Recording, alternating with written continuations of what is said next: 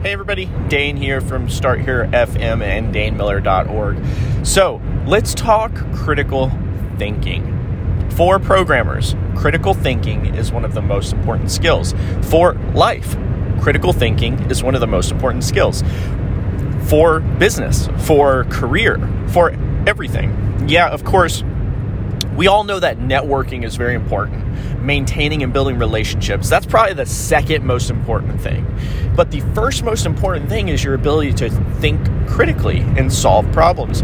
Now, one of the number one questions I get asked is how do I improve my critical thinking? My wife asked me that question. My previous friends asked me that question. My previous girlfriends asked me that question. My clients asked me that question. And the reason isn't because I'm like a very good critical thinker. I think the reason is that they just see me solving problems, solving problems and finding solutions. And I do it rapidly. And so they naturally say, well, hey, I want to do that. I want to be good at critical thinking. So how do I how do I get better at it? Is, do I take a brilliant.org critical thinking uh, course or do I blah blah blah? Really, there's 60 frameworks to critical thinking, okay? There's 60 of them. 60 frameworks to six figures is what I call this. But the thing is, it's not six figures with money. It's like six figures in the mind, and then that results in making six figures. So if you're already a programmer, pretend this is 500K. Or so level it this is the mindset and the mental models that it actually takes to level up to the next level. Now, I'm going to run through a lot of them here, but this is a very tertiary, this is like a very initial touch base on this topic. Okay, there these topics are something where I want to go in depth on each individual one, all 60. But in this one, I want to touch on a wide variety of different things that helps you get sort of a mental kind of grand view of what's going on here. So, let's start at step one. Like you're a human, you want to improve yourself. Let's start at step one. And again, this ties back into this whole concept of mental models. It ties back into this whole concept of improvement and all this stuff, right? So here we go. So, and this is like the best case scenario. This isn't somebody where this isn't where you are now. All of us are starting from where we are now. This is what is the most like from Dane's mentors, my mentors, my coaches, what have I paid so much money to learn? You know, I, have probably spent 27 grand on courses in the past 10 years. I've probably spent just as much on coaches. I've probably spent just a credible amount of money, but then also not just that, you know, I've consumed 10, 100,000 hours of training mental training, brain training, business training, mindset training, uh, a business, like everything you could imagine, programming training. So this is all taken from that psychology training, etc. So here we go. Step one is extreme ownership. Okay, this is the first book I give people, and the first book I recommend for people that want to improve their station. Yeah, we could talk about high income skills. Yeah, a welder might come to me and say, Hey, Dane, I'm, I'm a welder and I'm making 50 grand a year, but I want to make 150. What do I do?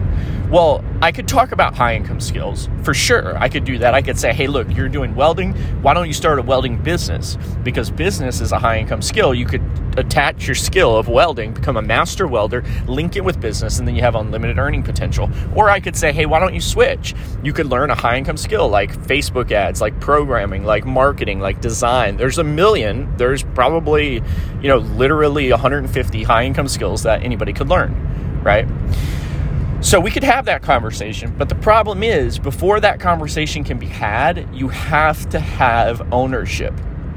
Extreme ownership. It's the number one most important thing. So so and again i'm not going to go super deep on all these because we're going to have individual episodes and individual videos where we go super deep on the 60 frameworks but this is the most important one you have to own your life own your mistakes, own your problems. Like, I own my mistakes, and I'm not perfect at this. I own my mistakes. Like, I created a course in 2015 that went wildly off the rails because it was too successful. I didn't know about business back then. I didn't know you could hire. I didn't know I had paid for my first mentor in 2016. I didn't know yet that you could hire a customer service team. I didn't know. I just I was dumb. I know that. I know that sounds so dumb to be like I didn't know you could hire, but I'm just being honest. Like I didn't think of it. I didn't even know like it was a thing. So the course went off the rails, and you know I got like a thousand people mad at me, right? I mean, it was only twenty nine dollars, so it's not like the end of the world, right? But did I try did I take ownership of that? Yeah, it took me a long time. Have I tried to add value back to the community to help with that? Yeah, I, I'm trying that right now. That's why I'm giving you this for free. And that's why this will be for free for, for the large majority on the podcast, obviously, all these episodes. And it, you know, does that mean I could take more ownership? Of course. So let's talk about the next thing okay, which is mind uh, fixed versus growth mindset. So there's books attached to some of these. The first book is extreme ownership. You have to take extreme ownership of your life. The second thing is fixed versus growth mindset. This is a book, Mindset by Carol Dweck. And again, these are books that are highly recommended, obviously, if, if you haven't gotten that. I want you to read these and I want you to read them in order, okay? And I don't care what your goals are. If you have the goal of leveling up or improving your life, or you're not sure what your goal should be, start with these. Okay, start with these. So, mindset there's two types of people there's a fixed mindset and a growth mindset. A fixed mindset believes you're born with skills. A growth mindset understands that that's ridiculous. There's no such thing as being born with skills. There, there is, though, such thing as being born with a natural superhuman talent. Everybody is born with some kind of untapped superhuman skill, meaning if they develop it, they could be an incredible X or Y or Z. Everybody has that. It might be logician, like you might be a master logician, you might be a master mathematician. You just haven't tapped into it. You might be a master speaker. You know, you just haven't tapped into it. That that's my life, right? My best ideas come when talking. My best uh, things happen when talking out loud.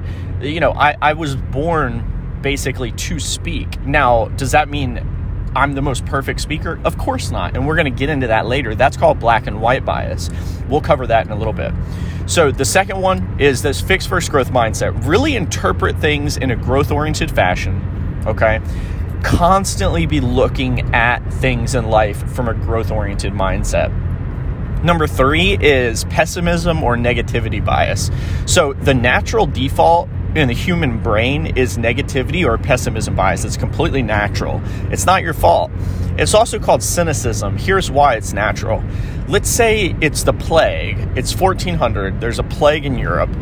The people that were cynical and said, I'm not going to go to the market, I'm going to stay home because I'm scared, those people survived so your DNA is actually built from people that survived by staying home and being cynical. So people are cynical. It's just completely natural, it's biological.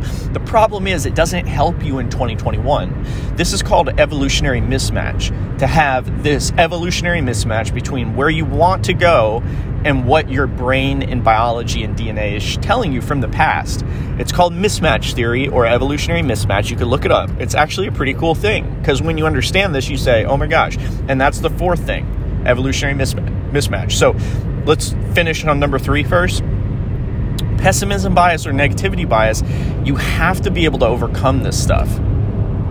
You can't stay so goddamn negative all the time. And I'm just being honest with you.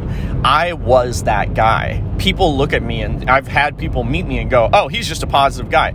No, man. It, that, that's a fixed mindset. It's completely ridiculous. That's not the way it is. I was so negative and angry growing up. Like, I was angry, I was suicidal, I was a heroin addict, I was cutting myself. You know, I was depressed. I was I have lifelong depression, lifelong anxiety, but I'm a very positive person now and that's come through a tremendous amount of trauma and we're going to get into a way to fit to have that yourself but this is this is really challenging you know this is tough stuff but you have to overcome this your brain loves the idea of being negative all the time because again it's looking for that subconscious game to play point it at a more fun game something bigger something more exciting and then the subconscious brain will not be so attached to negativity okay? But the problem is, guys, and this is just a real truth, um, every day you have to be doing something that sucks. So something that's hard and something that sucks every day. Because if you're not approaching like it's like let's say you don't want to go on a walk for 10,000 steps. That's a very simple example. Or you don't want to go on a run or you don't want to do a sales call or something. Or let's say you don't want to code for 2 hours. You have to do it because the problem is, if you run away from negativity, negativity will start to come at you everywhere because you're running away from it.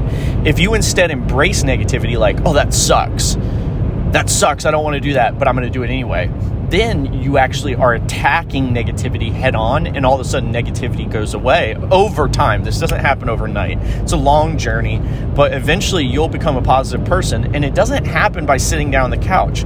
You know, something I've understood about life that is a real tough lesson for me, and like for a lot of people, I suppose, is a lot of y'all can't change listening to me. You know, there there is a thing that Richard Dawkins talks about that some biological entities, not just humans, animals too, are able to learn by observing the pains and failures of other people. That's the highly, highly optimized biological entity. That's not everybody. And there's nothing wrong with that. Okay, morally and ethically, we're all the same. There's nothing wrong with that.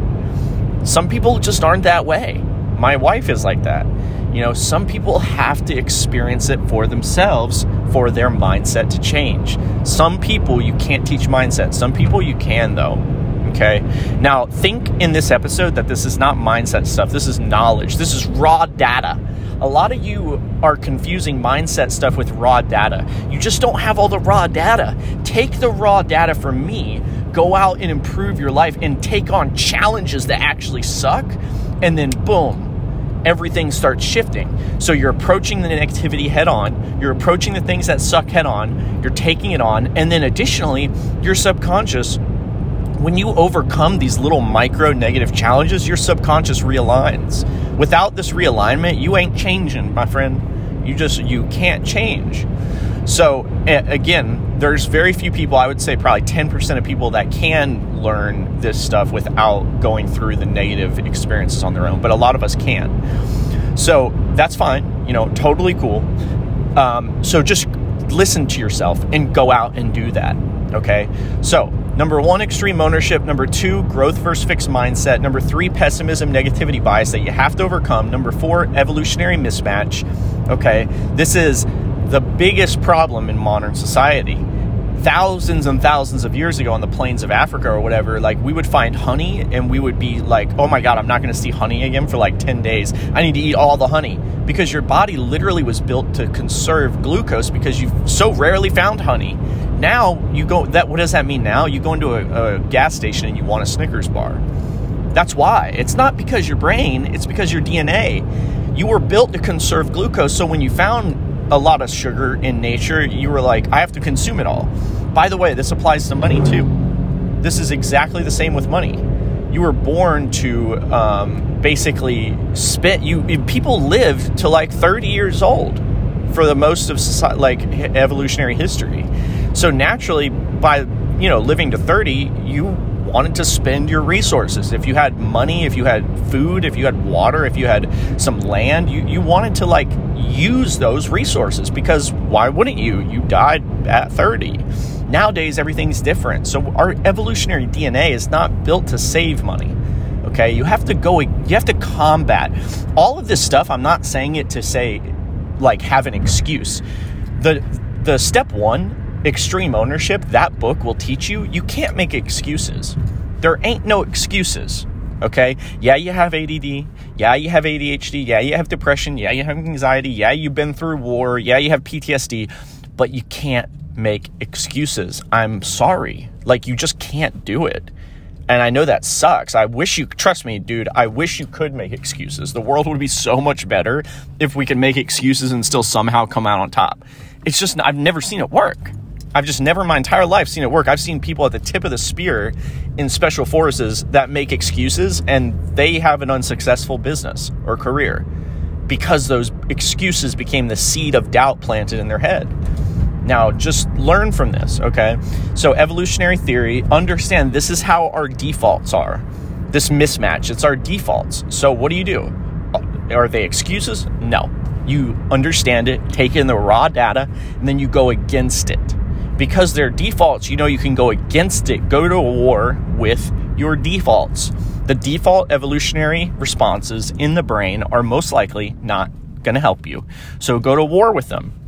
So, health, wealth, love, happiness, they all have their own evolutionary defaults. And you have to learn about it, study psychology, study evolution, study history. And that doesn't mean you have to believe you know, I'm not saying evolution versus God. Uh, you know, I'm somebody that believes in spiritual things and and I still understand that humans evolved over time. Now, you may be somebody that doesn't believe in evolution, but that's okay. Still take in this data. Okay, this is still valuable data. There's uh, humans that lived in the Alps that ch- that evolved to have different lungs over the course of written civilization, like within 100,000 years. It's the fastest instance of evolution in the history of planet Earth. The people that lived in the Alps or Himalayas or wherever, they adopted new lung capacities such that they could breathe at higher altitudes. This is the human body evolving. It's actually proof of evolution. It doesn't mean everything in the world about evolution is correct. It doesn't mean everything is wrong. It's just an instance to show you that this is actually data that can help you. There is something called evolution that has messed up our brain for thousands of years by pulling the brain back to thousands of years ago. But it's thousands of years in the future. There's abundance in the world. Here's another example social. Evolutionary mismatch with social. 150 or like let's say 10,000 years ago we lived in tribes of like 150 people. So let's say you said something and you became like you said something that was embarrassing or you did something that was embarrassing or you you were going to do something very bold. Well, the problem is you wouldn't do that because if you did something that was bold and the tribe judged you and turned against you, they could oust you, throw you outside. There's 150 people, then there's you, and a lion or a tiger or cheetah could come up and eat you because you don't have the protection of the herd. You don't have the protection of the group. This is evolutionary mismatch with social. So now, when we drive down the road, we have road rage because we're so afraid of being ousted. When we go to post something on social media, we're scared to death.